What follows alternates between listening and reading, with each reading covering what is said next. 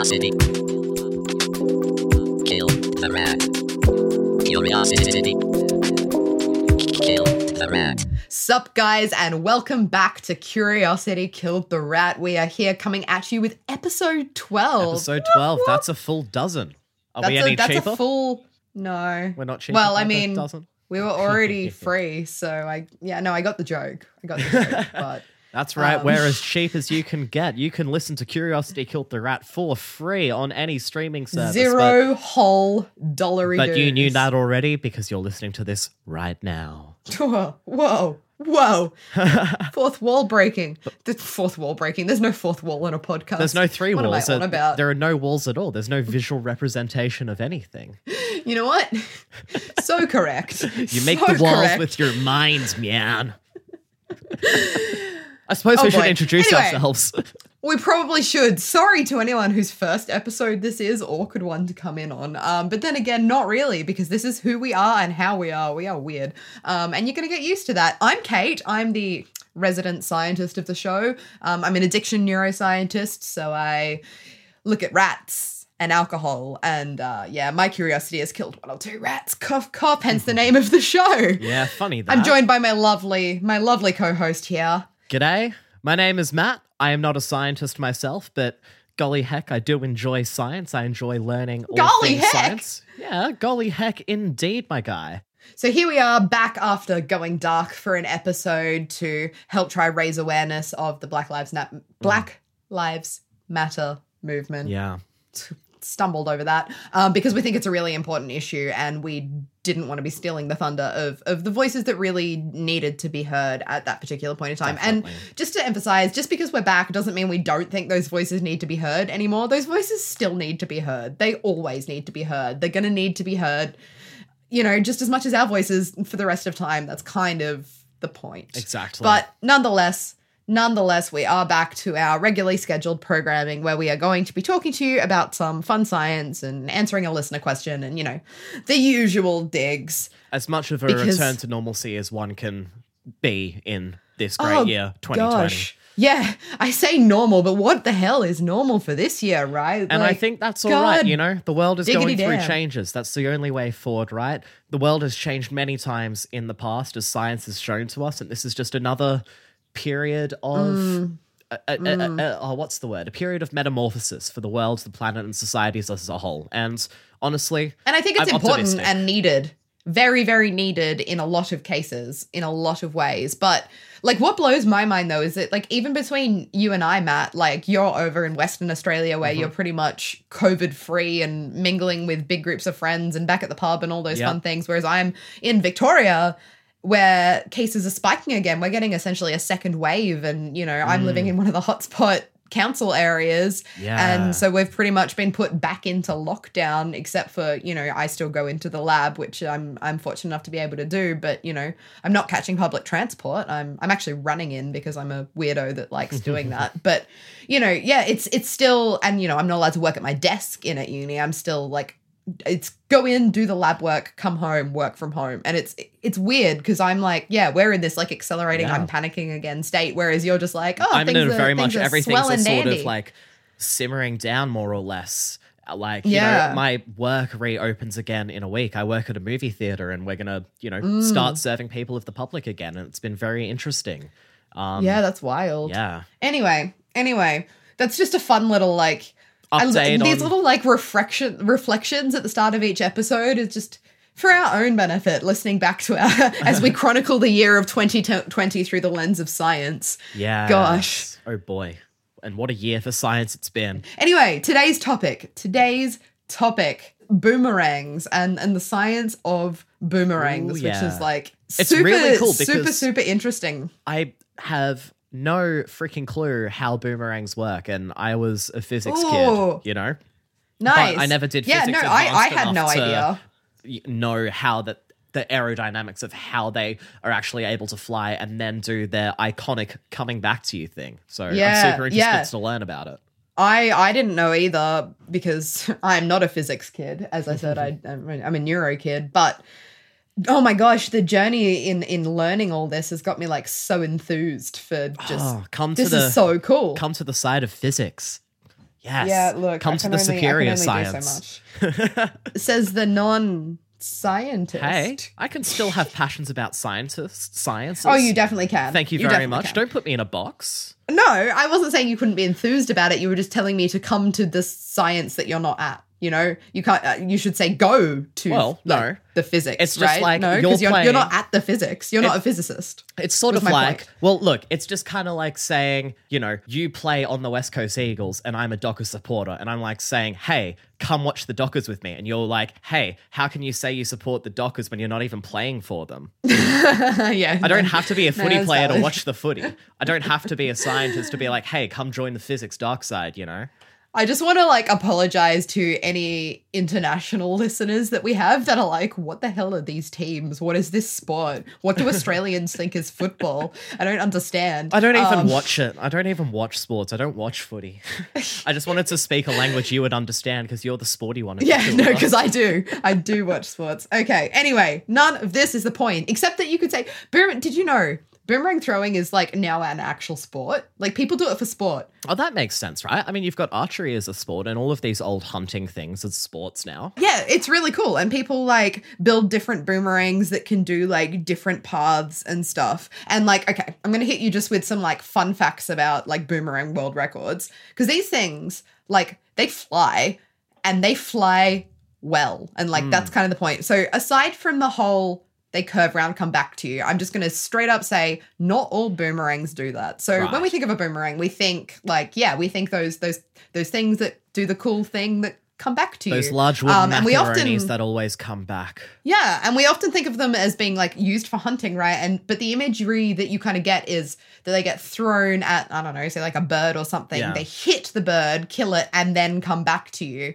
But like that that's not nah nah. So there are boomerangs that are hunting boomerangs. They're not generally designed to come back to you. They're meant to Well, fly right, I suppose even if it's a boomerang whack your could come back target to you, and- once it's hit it, that would throw off its momentum. It would just kind of like you know- exactly exactly. So the the returny boomerangs and the hunting boomerangs are, are are actually kind of distinct but right. none of that's the point. They the point the point of this is that they fly flipping well. So the boomerang the world record for the furthest distance that a boomerang has thrown it has flown sorry is 427 meters which like to conceptualize that so a 400 meter running track is like a full like oval right A full lap all the way around a round standard oval.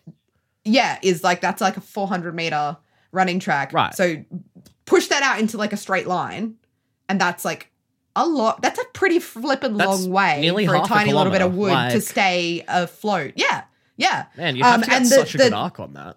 Yeah, well the the the time aloft record, so like the longest a boomerang has stayed in the air is 6 minutes. Oh, oh. 6 minutes. You could listen to all of Eminem's rap god in that time. Yeah, I was thinking like Bohemian Rhapsody or something, but like that's a long That's that's the- a long song. Yeah, that is a long time for something something that doesn't have a motor to be able to be self-propelled through the air. Presumably, did Mm. they like throw it from the ground, or did they throw it off a really tall cliff or something? Uh, I'm not. I'm not sure. Because I, didn't mean, read the, gliders can um, stay in the air for a very long amount of time, and they don't have motors. Yeah, that- that's just no. I feel like it would have really been. up, it would have been know? from level. Yeah, no. It would have been from like level ground, and it would have been. like you could throw yeah. a boomerang out of like an airplane, and it would probably fall for a while, right? Well, yeah, but no. I think it would have been from like standing on the ground, Right. flying. Right, that makes through. sense. So, how do boomerangs fly? So before I before I explain how they do the cool rotatey turn back to you, land back in your hand, fancy magic stuff, which I, I will get to because that that ultimately is what piques people's people's interest, right? When they think about a boomerang, because Yeah. they're just kind of like, oh yeah, you know, lots of things fly, like airplanes fly, like and and and the thing is, they fly airplanes and boomerangs fly very much because of the same reasons, and it's because of this shape of their wings. So if you think about a boomerang, right? It's got essentially two wings that kind of join together at a point to form like an angle, a boomerang shape, but it's A still boomerangle. two wings. A boomerangle. Yeah, they form Yeah. a boomerangle. I like that. Okay, boomer. So aeroplanes. Aeroplanes also have two wings, but generally not at not not at a boomerangle. They're you know yanked out to the side. But the shape of these wings is the same, and it's this fundamental shape that like is the reason they fly. Right. Right. So you've probably heard. We'll talk about an aeroplane for a second, right? Yeah. For an aeroplane to get off the ground, like there's four main sort of forces acting on an aeroplane, right? This is Mhm. this is like high school physics that I vaguely remember doing.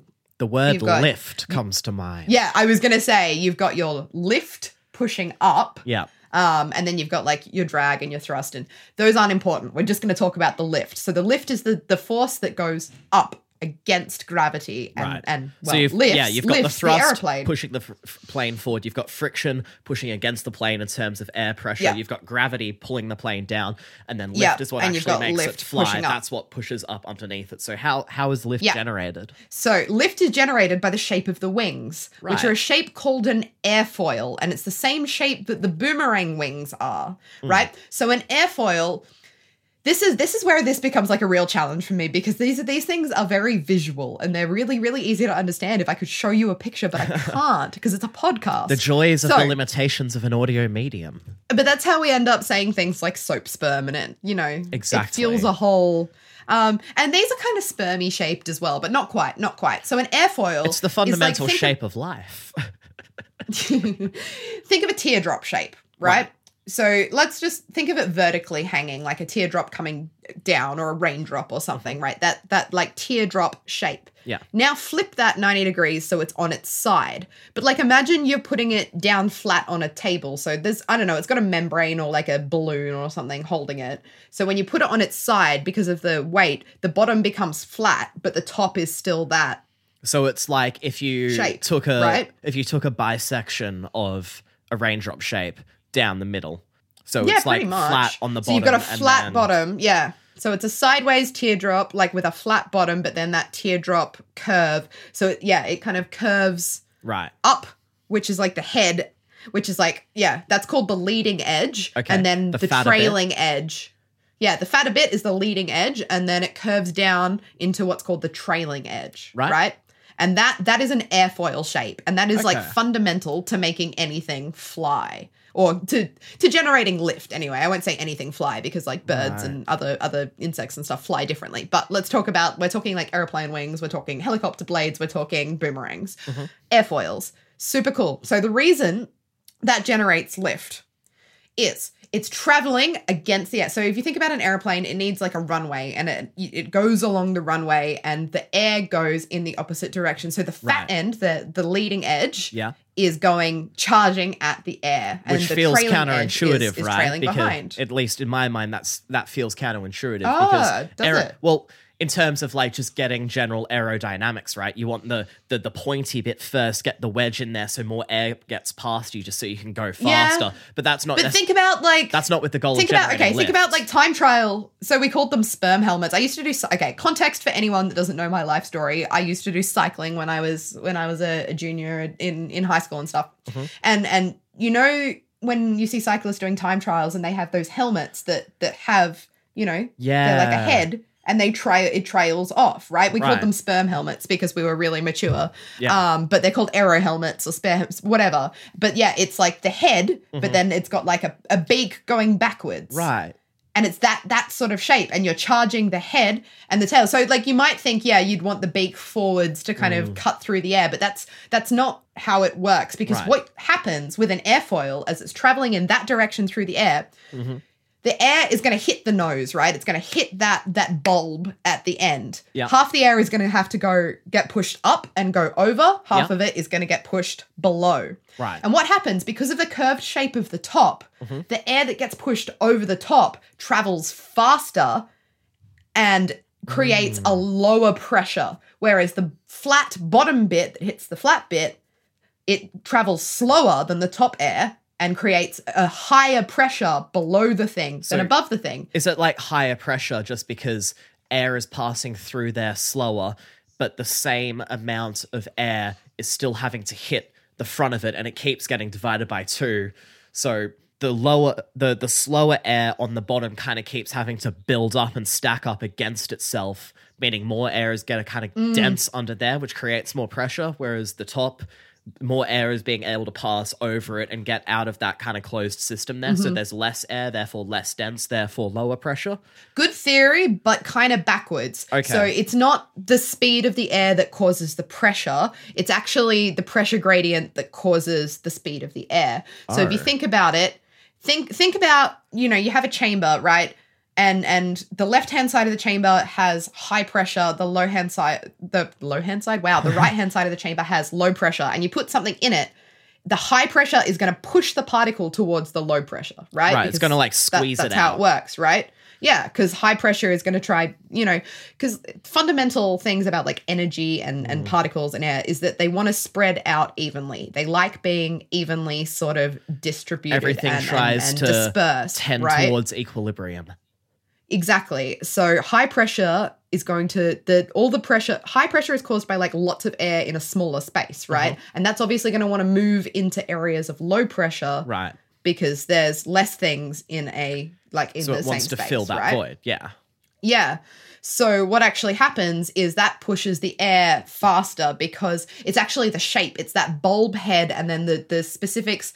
I don't understand the actual like deep deep depths of the Right. engineering physics that causes it, but it's the shape that causes Right. the pressure and you get higher pressure um in that bit at the bottom and you get more importantly lower pressure caused by the bulb. So the bottom the flat bit doesn't necessarily cause high pressure, but the the curve the teardrop side, you know, the Yeah. slippery dip on the top, that causes low pressure, which Right. makes the air zoom down. And as the air zooms down, it causes this sort of like it pushes down on the trailing edge. Mhm. And as because you know, ev- what is it? Every action has an equal opposite reaction. Yeah. The pushing down of air on the top and the higher pressure below pushes up. It's from sort the of like a like a seesaw lift. thing. So like Yeah. it's pushing down on one end of the seesaw, causing the other end of the seesaw to come up. But in Mm. this case, it's just each side of the wing, and that generates and that's lift. But it's just using Yeah. the the air pressure and air currents itself. Holy shit, Yeah. that's really cool. Holy shit. So you can do this really cool. cool experiment, right? I watched I watched a YouTube video and like, okay, I'm gonna do this. So on Zoom, Matt, you can see it. Everyone else will just hear it. but you can get a sheet of paper or like a, a strip of paper, right? I've just got a receipt here because that's just what happens to be on my desk, and I wasn't Okay. actually planning on doing this, but I'm gonna see if it works for a demonstration. Mm-hmm. Strip of paper, just a little receipt. It, I'm holding it in front of my mouth, but just below my mouth. So it's like on my chin, right? Right. And it's flopping down like a big old So it, tongue. yeah, it looks like you've got you know, a dog gravity, panting right? tongue, but just like stuck to Yeah. your chin, and it's a receipt. So if I blow, Mhm. you know, with my mouth Mhm. across a, a rush of air across the top of this this this flopping down bending receipt, Mhm. what do you think will happen based on what we just said? What like what's going to happen? Well, I think the receipt is gonna like become kind of taut and and poke upwards, right? Because you're yeah, rushing it's going to lift. air fast over the top, which is gonna create a low pressure system there, thus Mm-hmm. creating a high pressure system underneath, which is then gonna do the seesaw thing and push the end of the receipt up. Mm. So ready? Yeah. Ah, it worked. I mean, Yeah. So like what you might initially, you know, intuitively think is that okay, you're I'm blowing on top of the receipt, that's just going to blow it down. But I'm not blowing down, I'm blowing across across the airfoil and it lifts up. I, I Yeah. just found I just found a piece of paper in my room. It's just an A4 piece of paper that I folded um, in half a few times, so it's sort of a rectangle, and it's a bit stiffer, so it's not working as well, but Yeah, but it still it still works. Oh, that's Yeah. really cool. Ah, So the point is, the wings of an aeroplane slash the wings of a boomerang have that airfoil shape. right. So when it flies through the air, we're going to ignore the like, you know, the the fact that it rotates and moves and has torque and curves. Think about just like a flat boomerang, like a stick with Yeah. that airfoil shape. As it flies through the air, Mhm. it's going to fl- the wind's going to fly over those airfoils and it's going to create lift Yeah. based on the low pressure above and the high pressure. And that's what keeps it in Mm. the air. And in order to So- generate flight, you just need to create enough lift that's greater than the opposing force of gravity, because that's all you need to fight Yeah. against the constant force of gravity. And if you can So achieve you know that, what's wild? what? The Thornberrys. They they found Aboriginal cave paintings from fifty thousand years ago with with pictures of boomerangs on it. So I think the oldest boomerang that we've found is about hmm. twenty thousand years old, and it was actually found Wait, in Poland. But there, 50,000 there are Aboriginal, There Australian Aboriginal cave paintings. We're talking like Really? megafauna era, I'm pretty sure. I mean, I'll need Yeah, to fact well- check that, but like, yeah, 50, no, definitely there would have been because the there were still woolly mammoths on the earth when the Great Pyramids of Giza were getting built, and that was like four thousand Yeah. years ago, I think. Well, or five thousand years ago. Ab- yep, This is indigenous 50,000 Aboriginal years ago. fifty five zero thousand Jeez. years ago. Yeah, yeah. So like, there's there's no guarantee Oldest that, living you know, culture on boom- the planet. That's crazy. Yeah, well, I was gonna, I was gonna say like, there's no guarantee that the boomerangs they were using fifty thousand years ago had this airfoil shape, Mm. um, because we haven't found the actual boomerangs. We've just got paintings of that boomerang shape, which on Right. a cave you can't really tell whether it's got an airfoil or not. But it's it's like fairly safe to assume that you know they had to fly somehow, and this is how you know that's how it works. Someone just like made the right shape and was like, oh, this works. So like indigenous people have maybe not necessarily understood the like nitty gritty physics of this concept, but Hmm. they they understood that it worked, right? Like I think humans cool are good that? at having an intuition for yeah, understanding physical concepts like this and what science is just doing is finding a way to um, chronicle it and explain it in and, and understand the fundamentals. So we can then translate that and use it for other purposes and things but we still have this innate understanding of how some of these physical forces work and act on us because we are living in that physical world and those forces act on us every day But I think this is where I'm going to take a brief like sidebar story because I think it's important, especially within the current, you know, world that we live in. Mm. About David Unaipon. So you might not have heard of David Unaipon. I I hadn't heard of him, and I but I realized I recognized his picture because he's the guy on the fifty dollar note, the Australian fifty dollar note. yeah So there's two people mate. on the on the fifty dollar note. You've got you've got Edith Cowan on one side, um, and then you've got the guy, the Indigenous Australian David Unaipon. Hmm. Um, and there's a reason that he's on there because he was bloody brilliant. And if you didn't know what he was famous for, essentially he's famous for creating these like the modern sheep shears is his Right. kind of biggest invention, but I don't think it's his most interesting. So he was an Aboriginal man, like I said, of the Ngarrindjeri people. Uh, apologies if I pronounce that wrong. But he was essentially regarded as Australia's Da Vinci or the Black Da Vinci because he was an inventor. Among other things, he was also, you know, he did some awesome things for advocating for Aboriginal rights and, you know, he also wrote some books and stuff.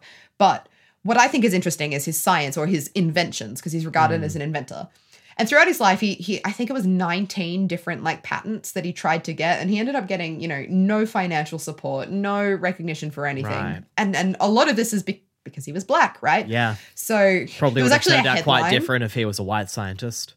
I definitely think so, right? There was a headline at the time, like in this tiny like newspaper article, right, talking about him and, and his science and stuff, where the headline was um Australia's cleverest darkie. Is oh no!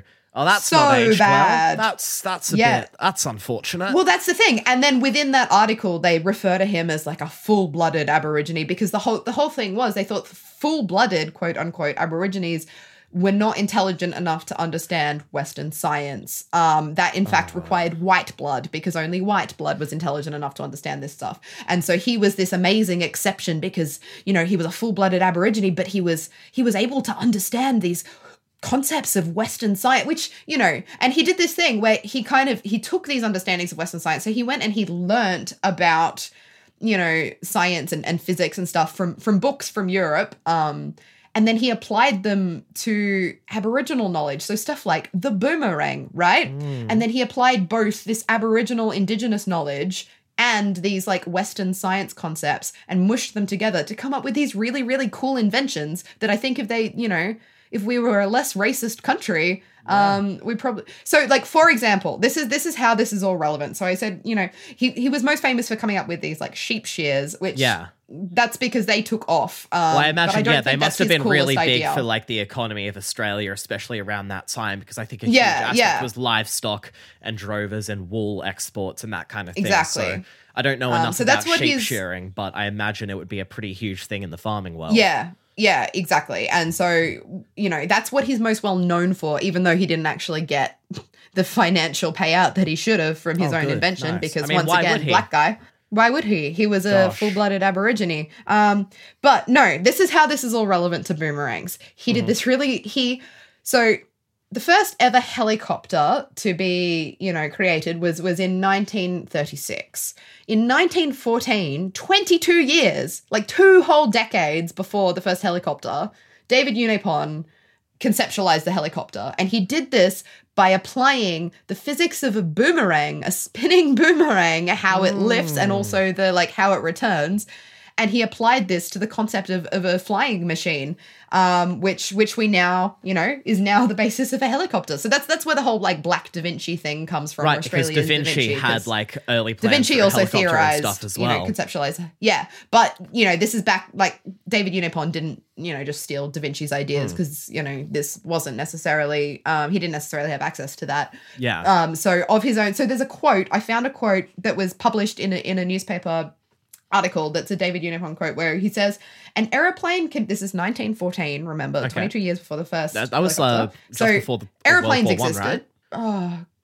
You're testing my history knowledge of dates, and it's embarrassing how bad I am at it. So, um, I'm pretty sure World War One started in 1914.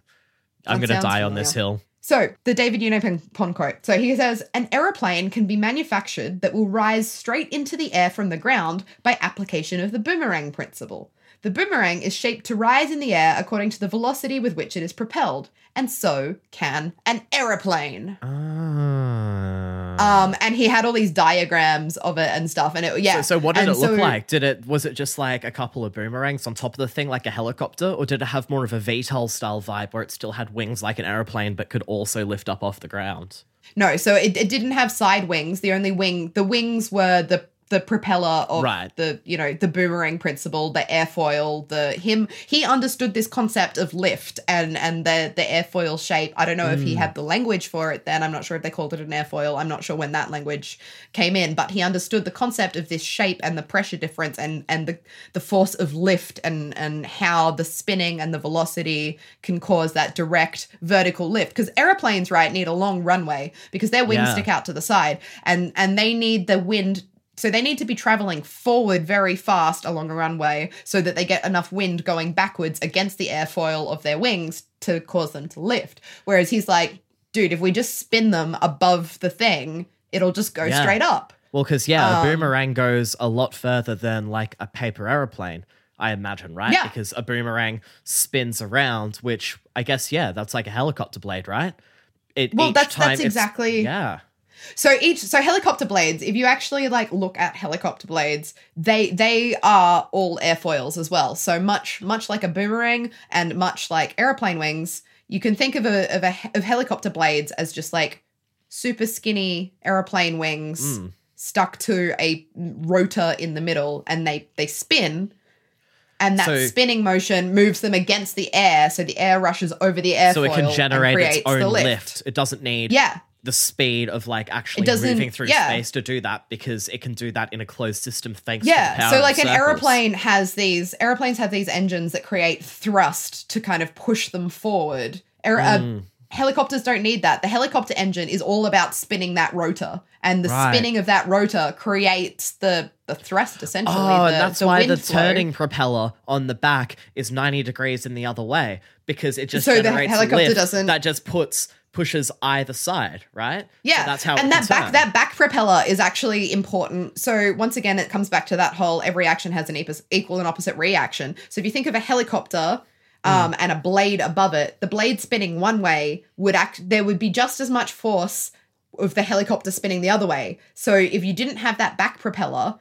The blade would spin one way, and then Ah, Right. the helicopter because would spin the opposite, reaction direction. because otherwise yeah, the helicopter exactly. would just be spinning around in the air. Yeah, so that Yeah, back okay. tail, that back tail propeller is actually to counteract that and hold the helicopter straight. Oh, that's And then cheeky. helicopters aren't actually aren't steered by that back thing. That back thing is just to hold it straight. It's actually steered by tilting the top blade. So you've got, Oh. you know, your two boomerangs tied together that rotate, and then Yeah. as you tilt the different angles, that moves the helicopter in different angles. And that's the same principle as why Ah. a boomerang will come back to you.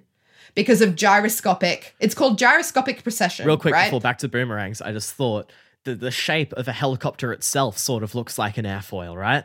If you think about how helicopters are shaped, they've got that Oh, yeah. big bulb at the front, and then they go and taper out the back until there's a big, long, skinny tail. The helicopters are just like one big airfoil.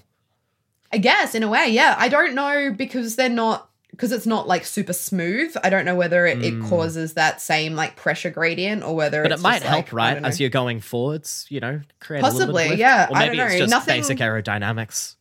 I was going to say nothing that I read specifically said that the shape of a helicopter, you know, had extra lift, but you Hmm. know, possibly.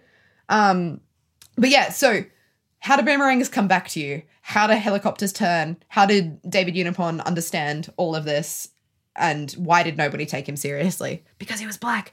Um, but so how does this work? When you think about it, throwing a boomerang, it has two different movements, right? Two very distinct movements. It has the forward movement because you've thrown it forward. So it's traveling from you in, you know, a line away from you, which then curves hmm. around. But we'll ignore before the curve, you know, it's got that forward direction, forward speed. It also has a rotational speed because Right. you flick the wrist as you throw it. It like it tumbles It through the air Yeah. it spins and it, that's fundamental to making the thing you know to creating Generate that lift. gyroscopic precession well no no the lift so the lift the lift is from the air rushing over the airfoils Right. the curving is from the gyroscopic precession which is important in having that rotation so think about your boomerang you're holding the bottom wing it's coming Yep. and it's coming back towards you curving and then the top wing is pointing up away from you right. yes Yeah. you so- throw your boomerang, it starts rotating. You have a top wing and a bottom wing because Mm-hmm. you throw them kind of, it's not directly vertical that you throw them, you throw them at about a 20 degree angle. Because if you throw them flat, if you think about it, if you fro- throw them flat like a, like a frisbee, that's Yeah. not going to work because all the lift will be below it and the thing will just go up Yeah. and then fall. And that's Right. that's not very convenient Useful. or good or efficient. So you throw it at this angle so that there's just enough lift Mm-hmm. that it stays up, but it's also tilted, right? Right. So you throw it. Now the top arm is Mm-hmm. moving faster than the bottom arm. And I'll explain how. okay. So the top arm, it's rotating away from you, and it's also being thrown away from you. So the Okay. two different sp- movements that it's got, the away from you movement and the spinning movement, the rotational mm-hmm. movement, add together essentially, right? So it's Right. moving really fast away from you because it's Yep. both rotating away from you and traveling away from you. Yep. The bottom arm is moving slower because it's rotating towards you but being thrown away from you.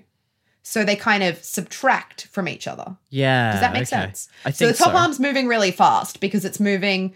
So they're rotating. The top arm and the bottom arm are rotating at the same speed, Yeah. but one of them is getting also thrown at the same direction, and the other one's getting thrown in the opposite direction. Man, this is bringing me back to high Have I school lost physics you? learning. No, no, it's reminding me of like um, learning about vectors and all that sort of stuff. Oh, Like, yeah, I mean, and all of velocity. The idea of uh, uh, uh, Because uh, uh, I'm so- Vector, I commit crimes with magnitude and, and direction. Yeah, and that was like a weird concept like that I didn't Best fully joke. understand until I did physics. The idea of a f- um, you know, what differentiates I think a, a vector from I can't remember what the other one is. One just has a force behind it, but a vector has force and direction. And direction, And yeah. direction is a huge important aspect when it comes. So Mm-hmm. like that's the difference between speed and velocity. Speed is just a magnitude, whereas velocity is magnitude and direction. Um, So yeah, I'm I'm getting it. It's Mm-hmm. Um, giving. Yeah, yeah. So like vectors are yeah an important part of this, and that's Yeah. that's why the top arm is moving faster than the bottom arm. Because like if you just say oh the top arm's moving faster than the bottom arm, it's like that you know Yeah, it takes a bit I, di- thinking I didn't to know wrap your why head around. until you explained Yeah. that.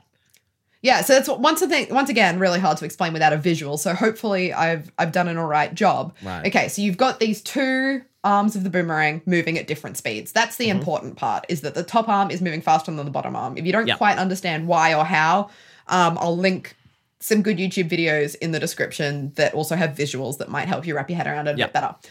But going back to our airfoil principle and and lift. So the shape of the airfoil. So there's a few different things that change how much lift is generated. So assume that the shape of the airfoil stays constant because it does because on both wings of the of the boomerang the airfoil is the same and also it's rotating. So which one's the top and which one's the bottom changes depending on you know how far what point in time you're at. Yeah. so that's the same.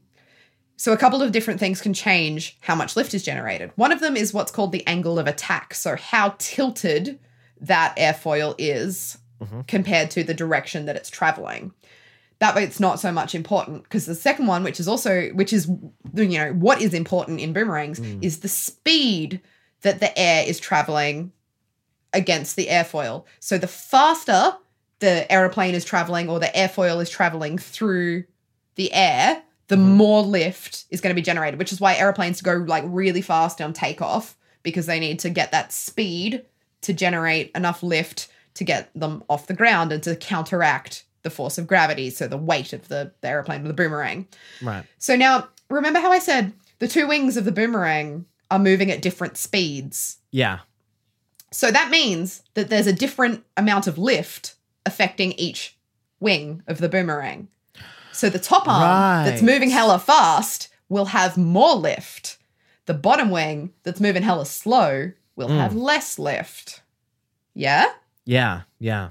So, this differentiation in in how much lift is being generated is what kind of causes this causes it to curve. It generates what's called torque, which, you know, that's when we get into vectors and you can talk about how the torque you know is at an angle perpendicular to the direction of that that gets into Yeah. like you know deeper physics than i you know want, Want to, go into on this podcast Yeah. um but as the as the lift is differentially affecting the two different arms of this boomerang, Mm. the top arm is gonna come round and it's gonna angle it. And so instead of just traveling straight ahead, because you've got this different amount of lift, it actually zoom, curves around Mm. straight back to you. And Yeah. that's yeah, that's called gyroscopic precession, where it just goes and and does that make sense? Did that make sense to you? Did I lose you on that? Because the top's I moving of- faster I- than the I- bottom. Yeah. So that's that's And what so- gyroscopic de, de, de blah blah blah blah is. So yeah, gyroscopic precession. I guess I haven't really explained what that is. Hmm. Um, I think because I didn't really want to get into the the physics of the vectors and Right. the angles and the fact that you know. But yeah, I'll give you I'll give you a way to visualize it to conceptualize it.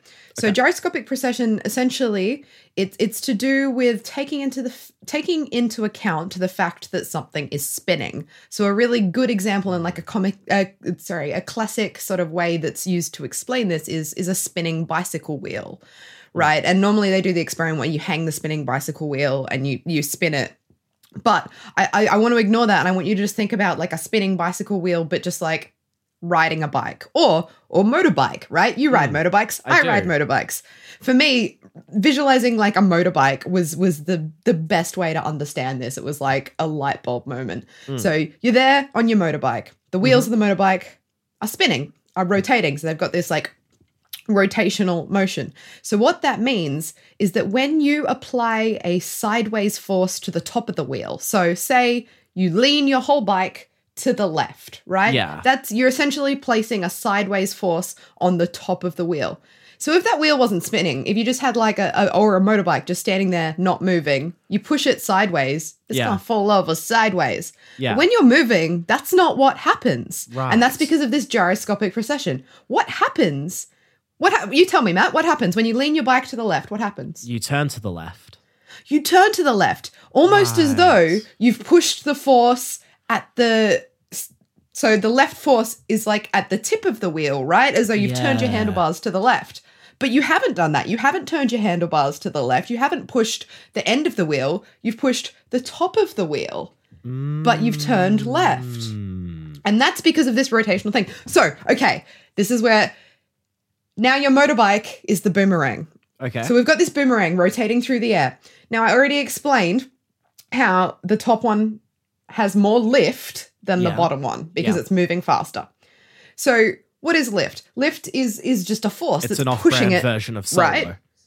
Sorry. Yeah, okay. But it's a it's a force that's pushing the side of the boomerang in a certain direction. Right. So the top of the boomerang is getting pushed more Mm-hmm. than the bottom because there's more lift at the top. So it's like you're tilting it sideways. So you've got this spinning rotational boomerang that's spinning like the spokes of your motorbike wheel, right? Rotating through the air. And the more lift at the top is getting pushed. So instead of the, The but instead of the boomerang falling flat like a pancake, because it's got it momentum. turns to it the turns left and moves or it turns to the air. right. Yeah. It turns to the left ah. because it's getting pushed by more lift from the left at the top. Right. Just like a motorbike, but Or it's a bicycle. boomerang. there you Or anything because gyroscopes, right? Gyroscopes, wheels, physics. It's universal, Physics. quite literally. Yep. But there's so many things like you have to throw it at just the right angle with just the right Yeah. speed, just the right spin. Which I've is why never it's a sport and successfully why been able it's, to you know- throw a boomerang back back to me. Yeah, I me neither. Me neither, but I also like I think I never learnt about any of this like airfoil wing. Like I don't know if I Mm. was throwing it right or the spin. And I think now that I understand it, I kind of want to get my hands on a boomerang and give it a go again. Now that I understand the things that need to you know be in place in order to create that effect that you want. Mm. Like that'd be cool, right? Yeah, so that's that's pretty much that's boomerangs. And like yeah, there was a, there was a lot in that that I think is hard to get without the visuals. So I'm just going to Yeah. like chuck a bunch of I watched a lot of videos and that's what helped me wrap my head around it. So I'm going to chuck a bunch of links in the description um for you to watch some videos that might help explain it better. But you know, hopefully hopefully you got enough of an understanding. Um yeah, Mm, cuz yeah, I mean, it's so cool. I it's think it's so so, cool. cool. Anyway. no, that's yeah. crazy. No, I didn't. It, it all makes sense now. Let's say we're just about at the time to shuffle along to the old listener question. Man, it's Yes, been a little bit since we've seen one of these. Question. Yeah. So, you know, for those of you who haven't listened to us before or only may, maybe listened to our last couple of episodes, normally what we do is we we tackle a listener question at the end of each episode. And so the listener question I have today is from Sam, and it's what exactly are hiccups? And is there any scientifically proven way to get rid of them? Right. So, I have no Let's start with- idea. Yeah? Cool. This will be fun then. Hiccups. We'll start with the what what what are they first, right?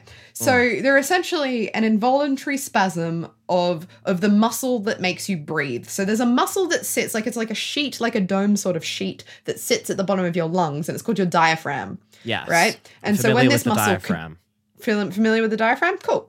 So when when the diaphragm contracts, right, that that's what expands your lungs and and the air rushes in, and then when when it relaxes, your lungs get smaller and the and the air comes out. And you know, breathing, it's a nifty Yeah. thing. So the diaphragm, it's a useful muscle to have. Mm. Um, so hiccups is when the diaphragm muscle it like spasms. And so the diaphragm will spasm, and then that'll lead to what happens immediately after the diaphragm spasm is that like your vocal folds. So there's like you've got these two little vocal fol- folds like in your in your throat, and and there's a gap between them that's called the glottis, and the vocal fo- folds immediately like clamp shut, and the glottis Ah. like closes, and that causes the like sound. Right. So is that The that, that hic, whole the- collective thing? That that's the vocal cords. That's what the vocal cords Yeah, are. The vocal yeah. folds and this other thing. Yeah, yeah. So So, the, why the do diaphragm they spasms. close when the diaphragm spasms? Why do they do that? That is a really good question that people don't necessarily understand or agree with.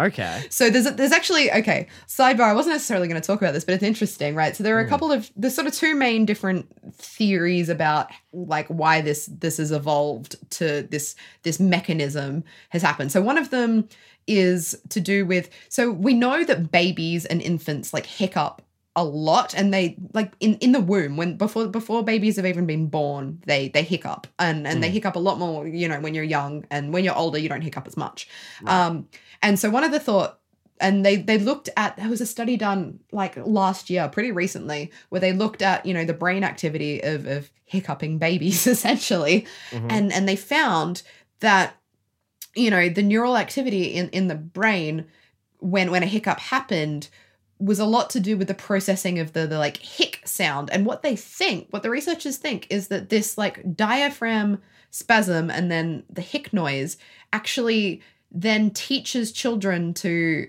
associate like that sound with with the muscle movement and helps build neural networks that help us then like understand these internal body sensations. So we we use the hic sound to then go oh something weird happened with my diaphragm. Oh i'm suddenly aware that my diaphragm exists. And and it te- essentially teaches children how to breathe teaches babies how to Ah. control their diaphragm and to like you know become aware of it and therefore you know control yeah so that's that's one of the theories. We don't necessarily know. And then you know humans humans what am i saying? We're all humans. Adults weren't able to shake that thing because it's yeah it's just a and so this whole like diaphragm pairing with the sound helps babies learn how to breathe.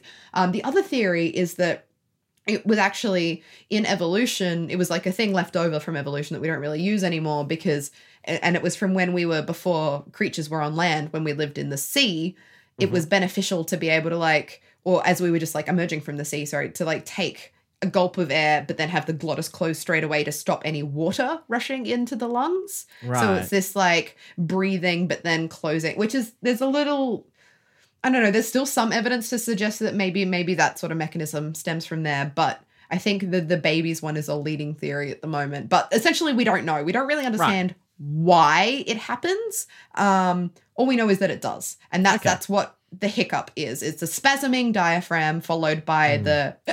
So what sort of things can cause your clamping shut. diaphragm to spasm like that? How come it happens if you Um, like drink lots or something like that?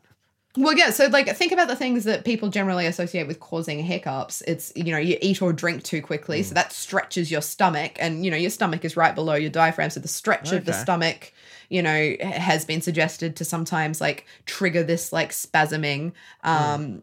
of the diaphragm, or like really intense emotions like sobbing that you know uses these muscles of your body as you're like crying and sobbing, and that can sometimes lead to hiccups mm. because you're Right. Using that these muscles in a way that's you know they're not Oh, necessarily just like not regularly muscle, used if in, you right? like overuse it you can cause spasms including the Yeah. diaphragm.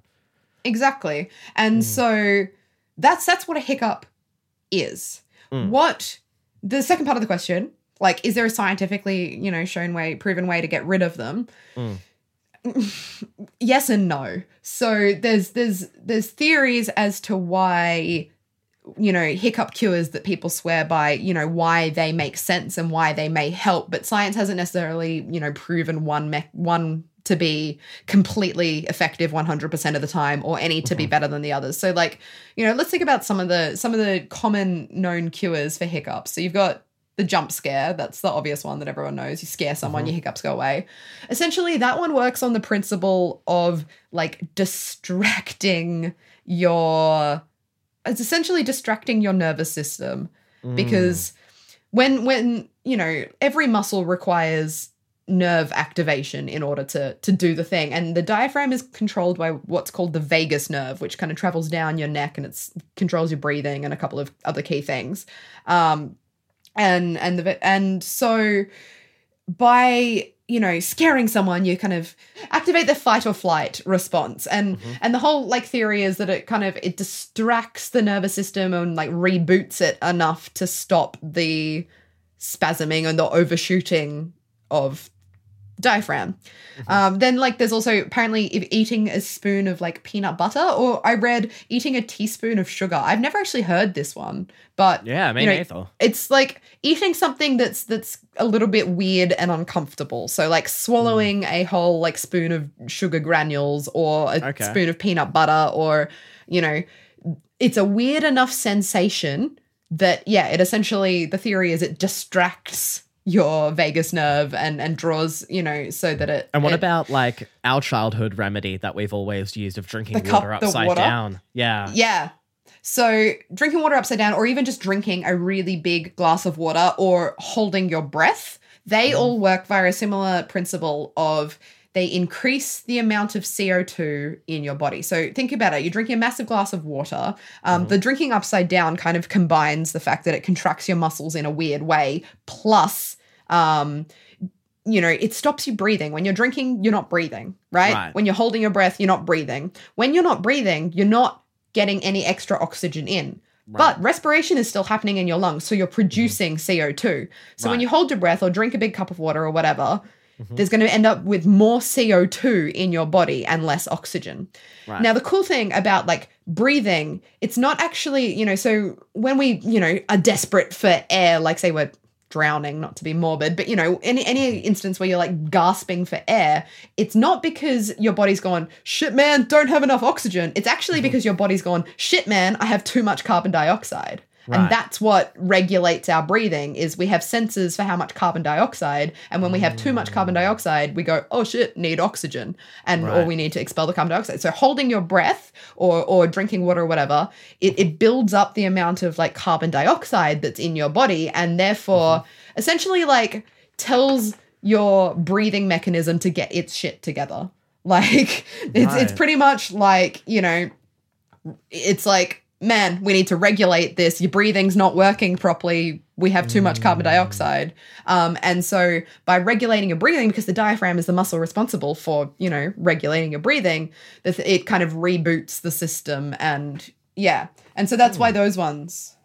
Yeah. So Well, there you go. that's essentially that's essentially it right it, it's yeah there's no there's no sort of proven no so a lot of ambiguity in that answer no we don't really understand why we hiccup or how that you know why that happens and no we don't really under we don't have a scientifically proven way to fix it but we do because like yeah it's one of those things as That's far as medical conditions go hiccups are not super concerning. Like they're Right. uncomfortable they're annoying but they normally go away pretty quickly. It's only very rarely that people have these issues where they hiccup for weeks and weeks or sometimes Yeah. years on end right? That happens very very rarely. And even when it happens like it's annoying but it's not going to kill you like it's not that bad so there's not a lot of research as done to into the yeah science of hiccups. Yeah. because it's just not a priority, right? Like, you know, I talk about funding and research a lot, and a lot Hmm. of, you know, part of science is is convincing people that your research is worth funding. And I guess Right. hiccups and people in the hiccup Just generally curiosity just- is not a big enough reason for people to want to fund your research. yeah, there's not huge philanthropic organizations that are like, oh, I know someone that died of the hiccups. Here, find a cure. Like, that is the answer to the question. So hopefully that answered your question, Sam. But, uh, you know, if you guys have a question, a listener question, any question at all, so, well, science related preferably, uh, you can email us at curiosityrat at gmail.com and we'll tackle those questions in a future episode. I love getting questions. Shoot them at me, fam. Yeah. Hell and, yes. you know, it, yeah, if you enjoyed the show, you want to find us more, you want to see more of our content, you know, keep keep your finger on the on the pulse of what we're up to. You can find us on social social media. What the hell is that? Why can't I word? Why It's social start a media that's a little bit more soulful. Yeah, social media. Um, you Social can find us on the twit. Oh no. Who am I? Oh, I don't like that. I don't like that at all. Nope. Nope. Twit, I am the inst and the face. Yep, you can find us on the twit at Curiosity Rat, on the Inst at Curiosity Rat, or on the face Curiosity Killed the Rat. We're a, we're a face. And not to page. mention that you can listen to us on the spot, the app, the sound, or the you. So just to translate, that's Spotify, Apple Podcasts, SoundCloud, and YouTube. Yeah, Just, you know, I just wanted yeah. to stay in theme with, uh, you know, I that think- I think brilliant, brilliant naming structure you had. Thanks everyone for listening. Catch you next fortnight. Bye. Curiosity. Kill the rat. Curiosity. Kill the rat.